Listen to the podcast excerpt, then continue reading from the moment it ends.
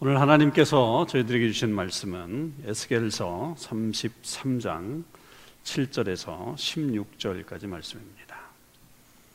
에스겔서 33장 7절에서 16절까지 구약 성경 1201면 1202면 어간에 있습니다.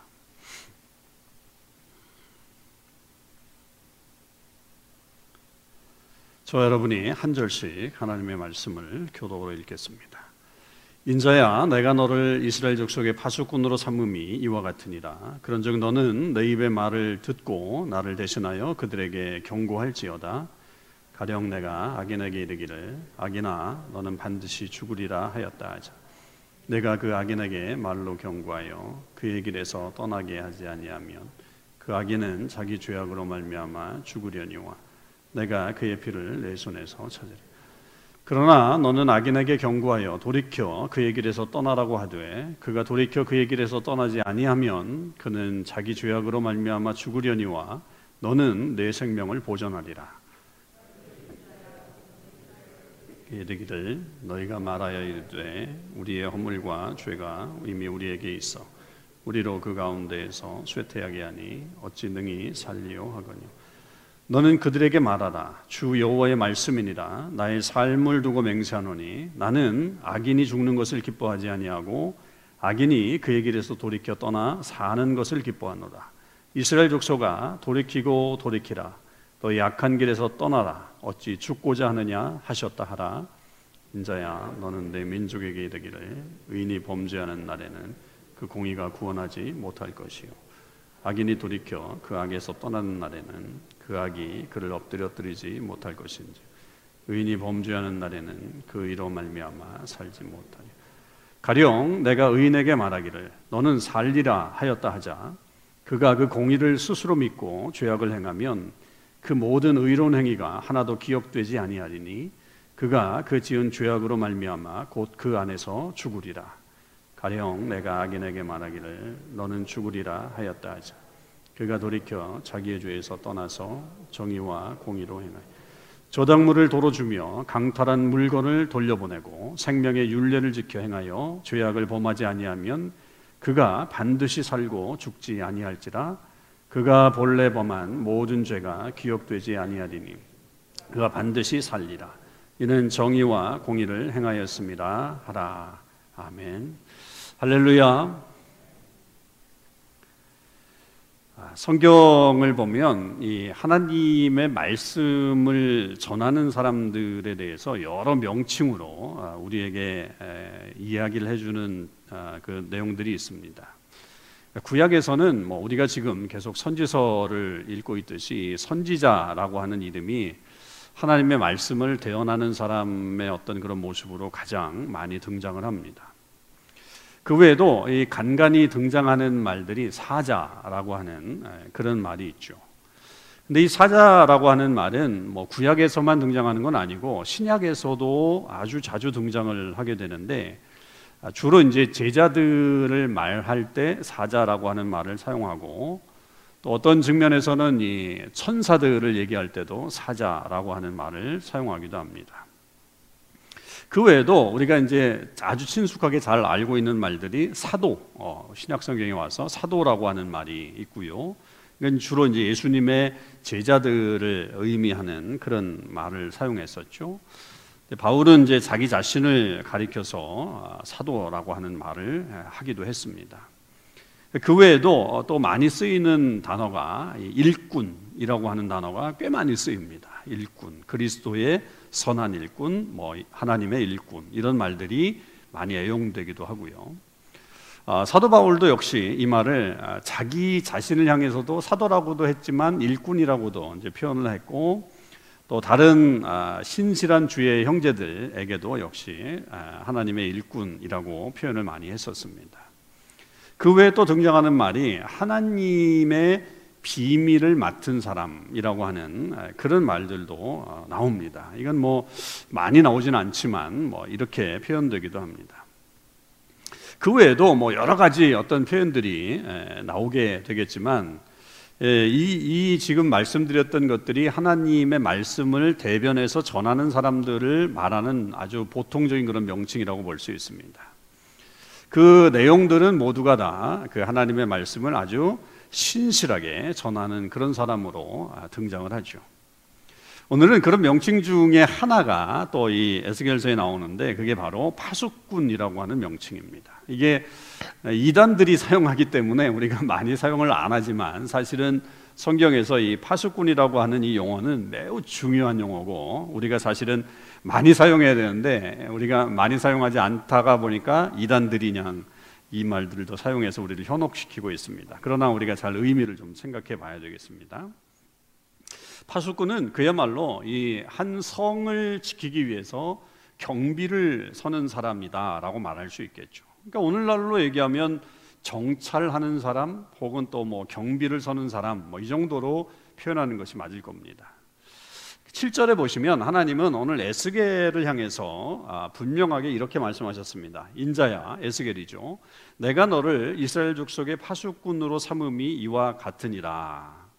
그러니까 에스겔에게 분명한 하나의 역할을 하나님께서 허락해 주셨는데 그게 이스라엘 백성을 지키는 파수꾼이다 너는 이렇게 명명을 하시는 거죠. 이 파수꾼에 대한 설명은 일반적인 설명은 1절에서부터 6절 우리가 읽지 않았지만 앞부분에 사실은 나옵니다.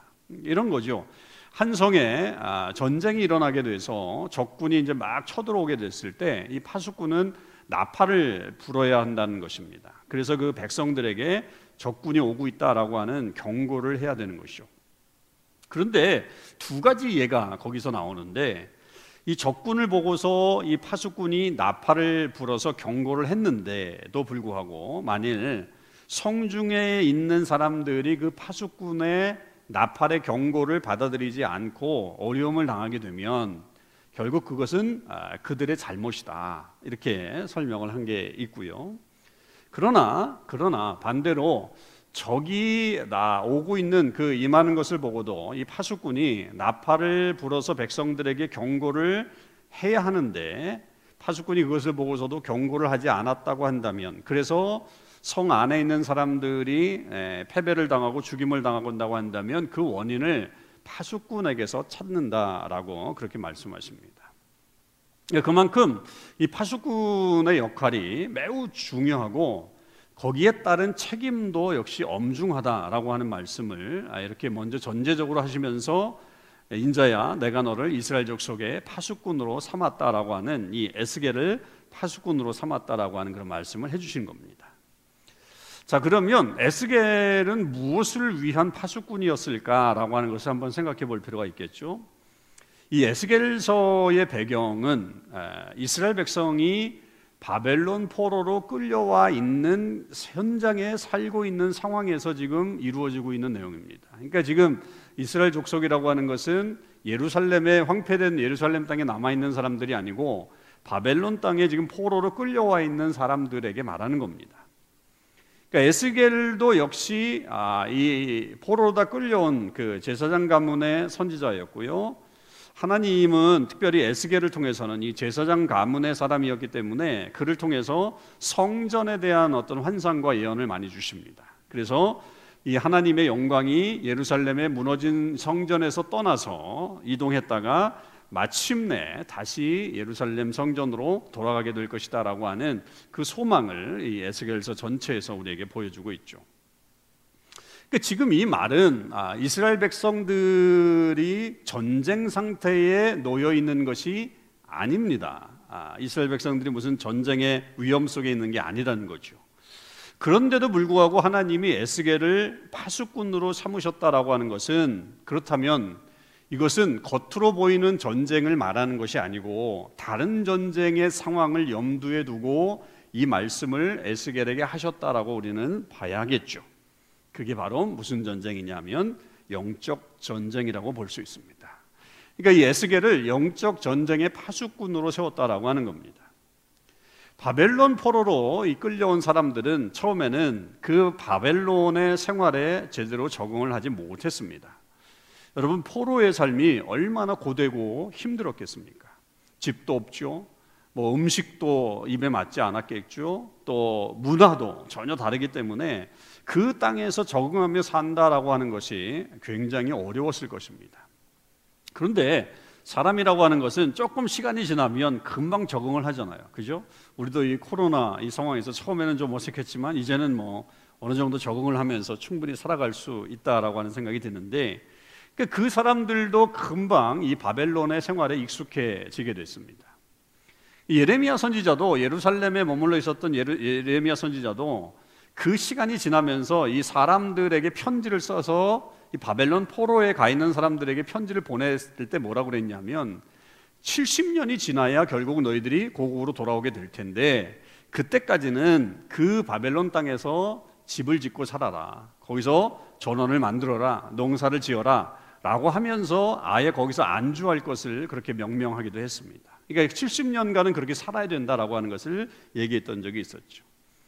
그러니까 사람들은 이래저래 뭐 예레미야의 말도 있었지만 뭐 적응을 잘하는 그런 측면에서 그 바벨론의 땅에 적응을 하면서 사회 이곳저곳으로 어, 이, 이스라엘 사람들이 파고 들어가게 되는 그런 일들이 이제 벌어지게 되었죠. 근데 그런 어떤 적응 기간 되면서 문제는 뭐냐면 그런 상황이 됐을 때 이스라엘 백성들은 하나님의 사람이다. 우리는 하나님의 백성이다라고 하는 어떤 아이덴티티, 정체성을 잃어버리기 시작했습니다. 그러니까 바벨론의 삶이 맨 처음에는 어려웠지만 살다 보니까 괜찮거든요. 당시에 뭐 최강대국 아니겠어요? 오늘날의 미국에 해당하는 어떤 그런 아, 제국이었다고 한다면 그런 제국에서 살아가는 것이 왜뭐 어, 힘들겠습니까? 그 삶의 만족도가 높아지기 시작하는 거죠. 그렇게 삶의 만족도가 높아지면서 그들이 잊어버린 게 있었어요. 왜 우리가 포로로다 끌려왔지? 왜 우리나라가 우리 조국이 망해서 왜 이곳으로 오게 되었지라고 하는 어떤 그 원인에 대해서 점점 점점 잊어버리게 되었고 결국 그러다 보니까 이 사람들 속에서 하나님에 대한 신앙도 멀어지기 시작하는 일들이 벌어지게 된 겁니다. 그러니까 그들이 점점 병 들어가는 거죠. 영적으로 병 들어가면서 지금 어려움을 당하고 있는 어떤 그런 처지입니다. 겉으로 보기에는 화려하고 겉으로 보기에는 안정된 삶을 사는 것 같지만 그 속에서는 하나님과의 관계가 점점 멀어지고 있는 그런 시간들을 보내고 있었습니다. 이런 때에 하나님은 에스겔을 부르셔서 그, 그 사람을 파수꾼으로 삼으시고 이스라엘 백성들에게 영적인 전쟁에 경각심을 주고 또 거기에 대해서 대비책을 마련하고 아, 그렇게 하라고 결국은 이 에스겔을 영적 전쟁의 파수꾼으로 세우신 겁니다. 이것은 오늘 우리 이 시대에도 우리에게 동일하게 적용이 돼요. 여러분 우리 크리스천들은 경계선에 서 있는 사람들, 이 파수꾼의 어떤 그런 위치에 서 있는 사람들이라고 보시면 딱 맞습니다. 그러니까 이 세상과 하나님 나라의 경계선 안에 있죠. 물론 하나님 나라가 이 세상을 포함하는 거고 뭐 이게 분리되어 있는 건 아니지만 우리의 삶 자체가 사실은 그 경계선에서 늘 있다라고 하는 거죠. 왜냐하면 우리는 하나님을 하나님 나라를 알고 있어요. 그죠? 하나님의 말씀과 하나님의 뜻과 하나님 나라의 삶에 대해서 분명히 알고 있고 또 이 세상에 살고 있기 때문에 이 세상의 어떤 삶도 분명히 우리는 알고 있습니다. 이런 것을 알면서 만일 우리가 이 세상에 있는 사람들을 향해서 아무 말도 하지 않고 또 그냥 그들을 내버려 두게 내버려 두게 된다면 결국 그 사람들은 멸망으로 가는 길이 뻔합니다. 하나님을 아는 우리의 역할은 뭐냐면 바로 그들을 향한 파수꾼으로 세워진 것이고 그 역할을 감당해야 된다라고 하는 것이 오늘 말씀에 우리가 적용해야 될 점들이죠. 지금 영적인 전쟁이 일어났습니다. 그래서 지금 적군이 막 밀려 들어옵니다. 그것들을 우리가 안다면 지금 이 어려운 시기에 더욱더 그 상황을 안다고 한다면 우리의 역할은 뭐냐? 나팔을 불어야 하는 것이죠. 나팔을 불러서 빨리 알려야 되는 이 일들이 우리에게 주어진 겁니다. 그러니까 우리 역시 이 시대에 파수꾼으로 세워졌다라고 하는 것을 먼저 우리가 인식을 좀 할 필요가 있습니다. 자, 그런데 하나님은 이 에스겔을 파수꾼으로 부르시면서 이 파수꾼의 직책이 얼마나 중요한 것인가를 몇 가지를 설명해 주시는데 그 말씀을 좀 같이 나누면 니다 첫째는 이 파수꾼 에스겔은 하나님을 대신하고 있는 사람이다라고 하는 것입니다. 여러분 7절 후반절을 한번 다시 보시겠습니다. 그런즉 너는 내 입의 말을 듣고 나를 대신하여 그들에게 경고할지어다. 이렇게 말씀하십니다. 그러니까 이 파수꾼의 역할이 하나님의 말씀을 듣고 하나님을 대신해서 그들에게 경고해라 라고 하는 그런 내용이죠.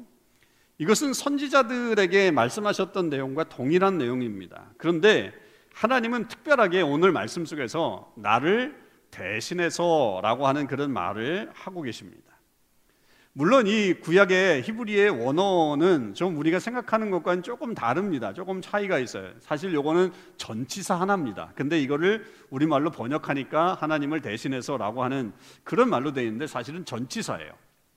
그게 뭐냐면 하나님 대신이라고 뜻하는 것보다도 전치사는 뭐 간단한 말이지만 제가 이렇게 풀어서 번역을 하면 하나님으로부터 나오는 그 말이라고 하는 뜻입니다. 그러니까 하나님은 하나님이 뭐라고 하냐면 내 입의 말을 듣고 나로부터 나오는 그 말을 그들에게 경고할지니라 이렇게 돼야 돼요. 원래 번역은 그렇게 돼야 돼요. 근데 우리말로는 그것을 하나님 대신이라고 이렇게 번역을 한 겁니다. 이, 이 말이 조금 오해가 될 수도 있지만 저는 그러나 이 번역이 과하지 않다라고 생각을 합니다. 그러니까 선지자 자신의 말도 아니고 세상의 다른 좋은 말도 아닌 이 파수꾼은 무슨 말을 해야 되냐면 하나님께서 주시는 말씀만을 전하라라고 하는 거죠. 하나님께서 주시는 말씀만을 전하는. 그러니까 그런 면에서는 대신한다라고 하나님을 대신한다라고 하는 이 번역이 저는 과히 나쁘지 않다. 굉장히 좋은 번역 중에 하나라고 봅니다.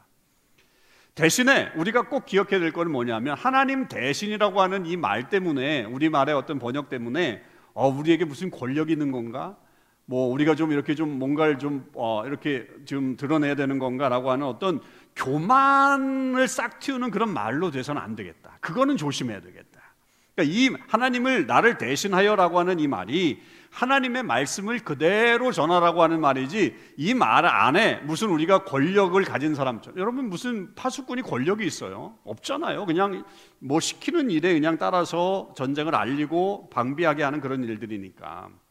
그 권력이나 어떤 내 자신의 어떤 영광을 드러내는 그런 일들로 사용돼서는 되지 말아야 되겠다라고 하는 것만 조심하면 우리가 이 말의 의도를 잘 깨달을 수 있습니다. 그런 의미에서 신약에 나오는 이 사도 보내심을 받았다라고 하는 이 말과 저는 이 파수꾼의 역할이 동일하다고 생각합니다. 즉 보내심을 받은 거죠. 보내심을 받았다라고 하는 이 사도라고 하는 말 결국 뭡니까? 그 하나님의 말씀, 예수님이 주시는 그 말씀만을 전하라고 하는 것이지 자기들의 생각을 얘기하는 게 아니에요. 예수님으로부터 들었던 그 말씀을 전하라고 하는 겁니다. 물론 이 시대는 여러분 그런 예수님 시대와 같은 사도는 없습니다. 그럼에도 우리는 어떤 삶을 살아야 되냐면 사도적인 삶을 살아야 합니다. 우리가 사도는 아니지만 사도적인 삶을 살아야 합니다. 여러분 그것이 우리에게 주어진 고귀한 삶이라고 하는 거죠. 그런데 요즘 소위 자기들이 사도다 이렇게 얘기하는 이들이 있어요. 이걸 이제 소위 말해서 신사도 운동 이렇게 얘기합니다. 그러니까 이 사람들은 어떤 사람들이냐면 성경에 나와 있는 은사 중에 사도라고 하는 은사가 있어요. 그 은사를 받은 사람들이다. 그러니까 그 사도를 은사로 보면서 하나님께서 많은 사람들 중에 몇 사람만을 이 시대에 사도로다 불렀다라고 하는 그런 주장이에요. 그러니까 그 주장에 따라서 자기들은 사도의 은사를 받았으니까 자기를 따르고 자기의 교회, 자기가 속해 있는 그 교회만이 이 사도적인 어떤 진리를 선포하는 이런 사람들이 있어요. 신사도 운동이죠. 여러분 이건 이단입니다. 조심하셔야 돼요. 자기를 사도라고 외치는 사람들은 이단입니다. 예, 굉장히 우리가 조심해야 됩니다. 자, 그런데 말씀드린 대로 이 시대에 그런 예수님 시대의 사도는 없지만 놓치지 말아야 될 것은 뭐냐면 우리가 다 사도로 부르심을 받아서 우리는 사도적인 삶을 살아야 합니다. 그것이 하나님께서 오늘 이 파수꾼에게 주셨던 것과 동일하게 오늘 이 시대에 우리에게 들려주는 거예요. 비록 우리가 뭐 사도라고 부르지 않죠. 우리는 지금 이 시대에는 성도라고 부릅니다. 우리 모두를 성도라고 부르는데 그 성도의 삶은 결국 사도적인 삶을 하나님이 보내심을 받은 자의 삶을 살아야 된다라고 하는 거죠. 내 말이 아니라 내 생각이 아니라 하나님께서 이렇게 말씀하십니다. 하나님의 말씀은 이렇습니다라고 하는 그 말씀만을 전하는 사람들이 되어야 하는 것이죠. 이것이 구약 성경의 파수꾼에게 적용되는 그런 지점이에요. 에스겔에게 지금 하나님께서 그렇게 말씀하신 것이고 오늘 우리에게도 그런 삶을 살라고 말씀하시는 겁니다. 두 번째 이 파수꾼의 중요성은 그 파수꾼에게는 엄청난 책임이 있다라고 하는 사실이고 그것을 제대로 감당하지 못할 때는 그것에 대해서 하나님께서 문책하시겠다라고 하는 겁니다. 굉장히 엄중한 말씀이에요. 그러니까 파수꾼의 역할이 성 안에 있는 사람들에게 경고하는 것이라고 말씀드렸잖아요. 그러니까 하나님은 에스겔을 이 파수꾼으로 부르시면서 그가 전해야 될 하나님의 말씀을 받는 대상, 그 대상들에게 전해야 되는데 그 대상을 두 부류로 분류를 합니다. 악인과 의인이죠. 악인과 의인에게 각각 이 역할을 감당해야 된다라고 하는. 이건 뭐 어떻게 보면 모든 사람들을 얘기하는 거죠. 자, 쉽게 설명드리면 하나님의 말씀을 안 지키는 사람은 소위 말해서 악인이라고 규정을 하고 하나님의 말씀을 잘 지키는 사람을 의인이라고 이렇게 얘기할 수 있습니다. 아주 간단하게 그렇게 설명할 수 있어요. 그런데 이 파수꾼의 역할은 주로 누구에게 말씀을 전했느냐 하면 악인에게, 의인보다는 악인에게 하나님의 말씀을 전하게 되어 있습니다. 왜냐하면 그들이 지금 이 위기에 직면하고 있기 때문이죠. 그러니까 하나님의 말씀을 지키지 않는 그런 상황 속에 놓여 있기 때문에 이스라엘 족속들이 하나님을 잊어버리고 있는 그 시대를 살고 있기 때문에 그 위기에 직면하고 있기 때문에 악인에게 특별히 그의 사역들이 집중되고 있는 것을 봅니다. 그런데 그 사람들에게, 그 악인에게 말을 전하지 않아서 그 사람들이 죄악 가운데 살다가 그냥 죽게 된다라고 한다면 그 피해 값을, 그 죽음의 값을 누구에게 묻겠느냐라고 했을 때 에스겔에게, 파수꾼에게 묻겠다고 하신 겁니다. 근데 반대로 이 파수꾼이 악인들에게 하나님의 이 경고의 말씀을 잘 전했어요. 그 전했는데도 불구하고 죄악길에서 돌아서지 않고 그대로 죽게 된다면, 그러니까 전했음에도 불구하고 죽게 된다고 한다면 파수꾼의 역할을 잘 했다. 그렇기 때문에 그 죽음의 값을 너에게 묻진 않겠다. 그 대신에 이 파수꾼의 생명은 보존하게 될 것이다라고 그렇게 말씀하셨습니다. 그러니까 악인들이 죽는 것은 자기들이 선택하는 문제이지만 그런 일들에 대해서 파수꾼이 해야 될 일은 뭐냐면 분명하게 그들에게 경고하고 가르쳐 줄 사명이 있다라고 하는 것을 말씀하시는 것이죠. 그리고 그 사명을 제대로 감당하지 않을 때는 하나님이 그 책임에 대한 그 책임을 분명하게 묻겠다고 말씀하시는 겁니다. 굉장히 무서운 말씀이에요. 굉장히 무서운 말씀이죠. 어, 이렇게 그러면 이렇게 생각을 해볼 수 있잖아요. 아 그렇게 엄청난 책임을 묻겠다고 하시니까 하나님은 조금 좀 야속하다. 혹은 아니 왜 가만히 있는 나를 나를 부르셔가지고 왜 그런 일을 시키시는가? 왜 그렇게 불평할 수 있잖아요. 항의할 수 있잖아요. 우리도 마찬가지 아니겠어요? 아 나는 그냥 예수님만 잘 믿고 그냥 천국에 가면 될 것 같아. 아 그렇게 살면 되는 거지 뭐 내가 뭐 더 이상의 무슨 일을 할 수 있을까 하는 생각을 하지만 그러나 나에게는 그런 책임이 없다라고 생각할 수 있지만 그런 책임을 지는 것이 너무나도 고통스러운 일이기 때문에 우리는 그것을 내려놓고 아 나는 아, 이런 어려움을 내가 당할 거면 이런 책임에 대한 추궁을 받을 거면 나는 아 차라리 예수님을 안 믿는 게 더 낫지 않을까라고 하는 생각을 할지도 모르겠다는 생각을 해봤습니다.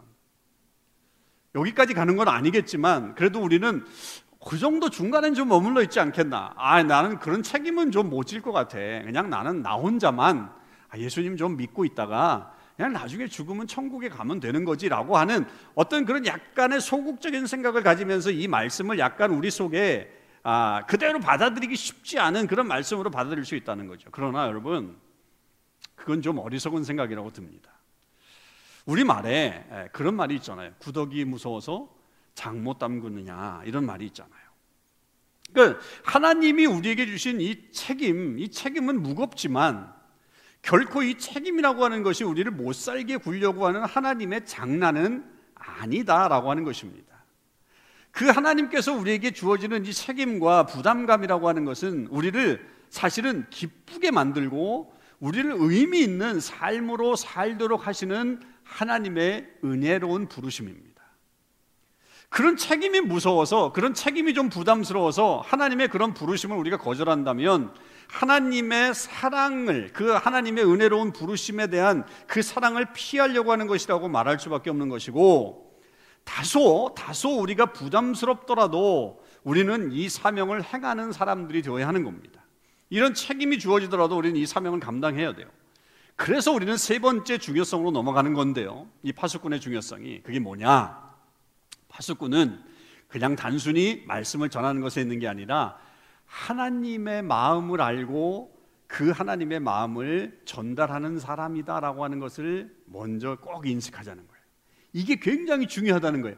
파수꾼은 그냥 단순히 객관적인 상황을 전달하는 것으로 끝나는 게 아니라 더 중요한 그 내막의 내면의 내밀한 부분은 뭐냐면 하나님의 마음을 알고 그 하나님의 마음으로 사람들에게 그 마음을 전달하고 말하는 사람이다라고 하는 것을 꼭 기억하자는 거죠. 자, 하나님은 예수계를 통해서 분명하게 선언하신 것이 있어요. 그게 뭐냐면 의인과 악인의 예입니다. 여러분 13절 이하에 보면 그 말씀이 나오는데 의인에게 이 파수꾼이 말씀을 잘 지켰으니까 여러분은 살 것입니다. 라고 말을 했다고 한번 쳐보죠. 그런데 그 의인이 어 그래? 어 나는 살 거야라고 생각을 하면서 자기의 어떤 공의로운 행위만을 생각하면서 죄악을 짓는다면 어 그럼 뭐 난 죄악을 져도 좀 되겠네라고 생각을 하면서 하게 되면 죄악을 짓게 되면 결국은 그 의인도 그 죄악으로 말미암아 죽게 될 것이라고 말씀하세요. 근데 반대로 악인에게 이 파수꾼이 말씀을 잘 전해서 그렇게 살다가는 여러분 죽습니다. 그렇게 살다가는 패망합니다라고 말을 했을 때 그 악인이 어 그래? 난 이렇게 살면 안 되겠네? 라고 생각을 하고서 자기의 잘못을 깨닫고 회개하고 죄에서 돌이키고 그 다음에 이제 정의와 공의를 행하는 그런 일들을 하게 되면 반드시 살게 되고 죽지 않게 될 것이다라고 분명히 말씀하셨어요. 앞에 얘는 참 비극적이에요. 의인인데 그래서 너는 잘 될 거야. 의인은 분명히 하나님께서 사랑하실 거야라고 생각하면서 자기의 교만으로 말미암아 악한 일을 해서 결국은 멸망당하는 비극적인 일이라고 한다면 뒤에 얘는 이 악인에게 말씀이 잘 전해져서 다시 그가 회개하고 돌아와 하나님을 위한 삶으로 살게 되는 어떤 기쁨과 환희의 모습을 보여주고 있는 아주 대조적인 그런 모습을 얘기합니다. 자, 그러면 여러분 이 둘 중에 하나님께서 진정으로 원하시는 것은 과연 무엇일까라고 하는 거죠. 그것을 정리한 게 11절이에요. 오늘 11절이 굉장히 중요한데요. 자, 다시 한번 보시죠. 11절. 너는 그들에게 말하라. 주 여호와의 말씀입니다. 나의 삶을 두고 맹세하노니 나는 악인이 죽는 것을 기뻐하지 아니하고 악인이 그의 길에서 돌이켜 떠나 사는 것을 기뻐하노라. 이스라엘 족속아 돌이키고 돌이키라. 너희 악한 길에서 떠나라. 어찌 죽고자 하느냐 하셨다. 하나님이 분명하게 말씀하십니다. 하나님은 악인이 죽는 것을 기뻐하지 않으시고 그들이 악한 길에서 돌이켜서 사는 것을 기뻐하신다. 여러분 하나님의 마음을 표현한 거잖아요. 그죠? 하나님의 마음, 나의 마음이 이런 거야라고 하면서 지금 이 파수꾼 에스겔에게 말씀하시는 거예요. 그 하나님의 마음에 대해서 설명하시면서 이 마음을 전하라는 거죠. 그 파수꾼은 먼저 뭘 알아야 되냐면 그 무게감보다는 내게 주어진 어떤 부담감보다는 하나님의 마음이 무엇인지를 먼저 깨닫는 게 필요하다는 거죠. 하나님의 마음이 뭔가, 하나님의 마음은 어느 곳에 있는가, 그 하나님의 마음은 모든 이들이 주께로 돌아와서 멸망당하지 않고 구원에 이르는 것을 원하신다는 거예요. 지금 이 포로기로 끌려와 있는 이스라엘 백성들이지만 그대로 포로기에서 끝나는 게 아니라 너희들은 다시 돌아와서 하나님의 나라에 그 돌아가서 결국 하나님의 역사를 감당해야 된다라고 하는 것이 하나님의 그 마음이라고 하는 것을 그들에게 알리라고 하는 거죠.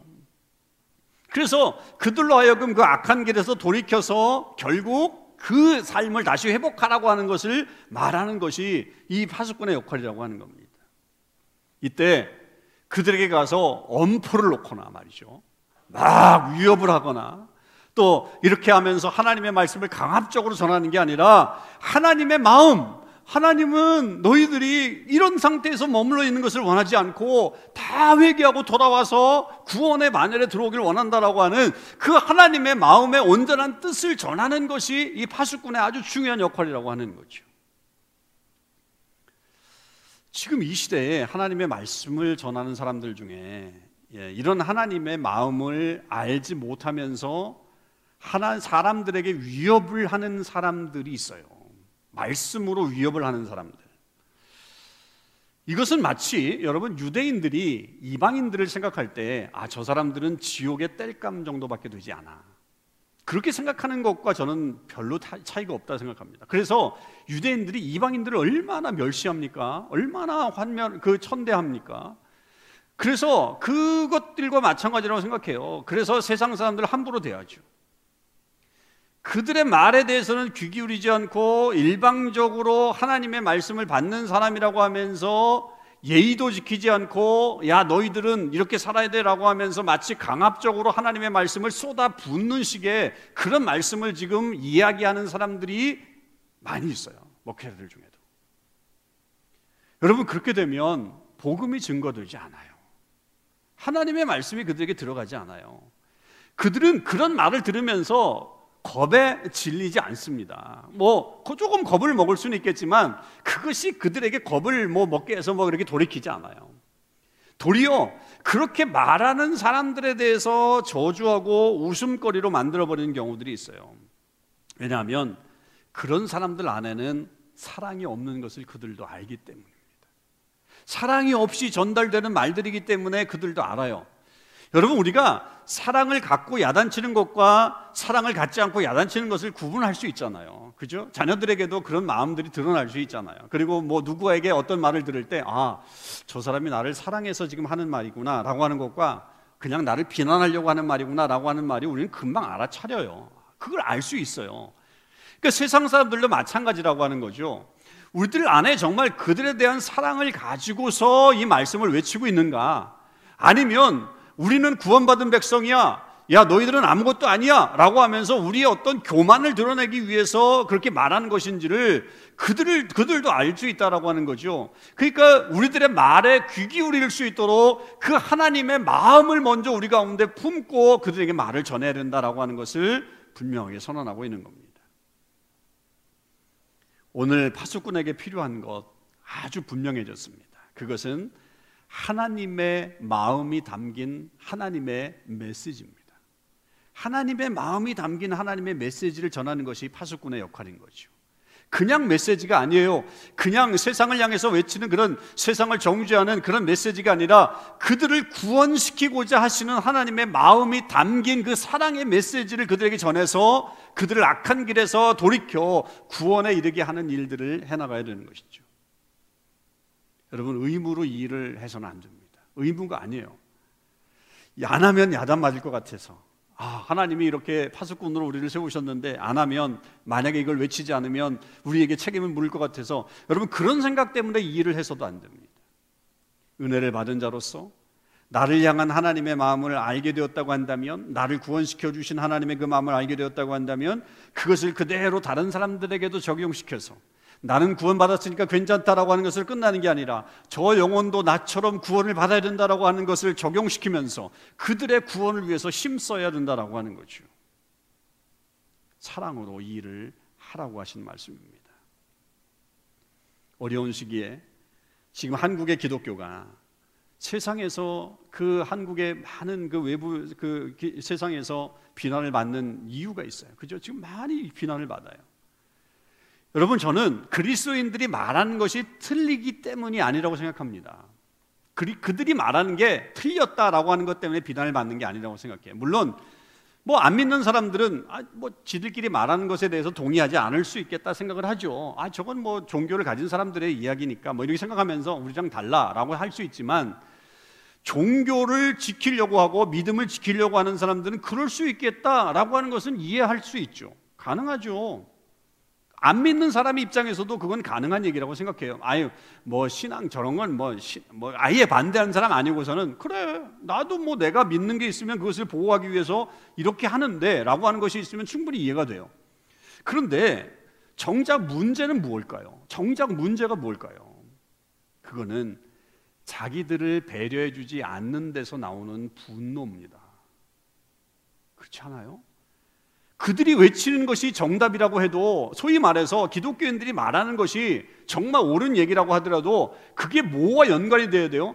자기들을 배려해 주는 마음이 그 안에 들어가 있어야 된다는 거죠. 입으로는 사랑을 외치면서 정작 그 행동들에 있어서는 그 행동들이 사랑으로 나타나지 않기 때문에 심지어 말에서도 그런 언사가 나타나지 않고 이 세상에 대해서 어떤 비난과 그리고 그런 것에 대한 어떤 마치 그 자기의 모든 권력이 있는 것처럼 생각하면서 외치는 그런 말들이 그들에게는 전혀 자기들을 배려해 주지 않는 그런 느낌으로 다가오기 때문에 일으키는 분노라고 생각합니다. 여러분, 우린 이것을 정말 잘 깨달아야 돼요. 정말 잘 깨달아야 돼요. 우리가 아무리 좋은 복음을 가지고 있다고 할지라도, 우리가 아무리 정말 아름다운 복음을 가지고 있다고 할지라도, 이 복음을 정말 저런 어떤 죽어가는 사람들, 못된 사람들, 뭐 이렇게 생각하지 말고, 그들을 배려하는 입장으로 함께 그들에게 다가가서 그 사랑의 마음으로 전달하게 됐을 때, 그 귀한 보배가 빛을 발하는 것이지. 반대로 그것을 그냥 아무렇게나 던져버리고 그 사람들은 상관없이 그냥 그렇게 나간다고 한다면 결국 그 복음은 아무 쓸모없는 것이 그 사람들이 볼 때도 아 나는 저런 복음은 필요 없어.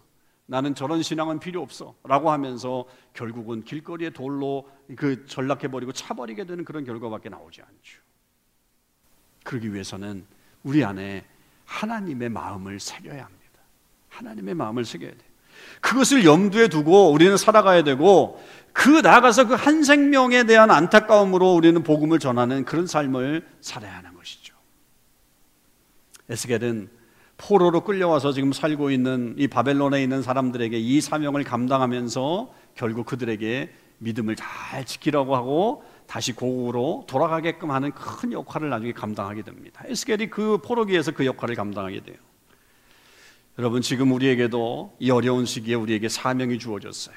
이 사명이 있어요. 파수꾼과 같은 사명이 우리에게 있습니다. 이 사명을 꼭 기억하세요. 아 나는 사명 없어. 그냥 뭐 나 혼자 그냥 지키면 돼. 아니에요. 여러분 우리 모두에게는 거룩한 사명이 있어요. 그것이 부담감으로 여러분들에게 작용되지 않기를 바라고 그러기 위해서는 하나님의 사랑의 마음, 그 하나님의 마음을 먼저 여러분 안에 심으시고 그 마음을 가지고서 다른 사람들에게 나아간다면 우리는 이 시대의 파수꾼의 역할을 꼭 감당하는 사람이 되실 수 있을 겁니다.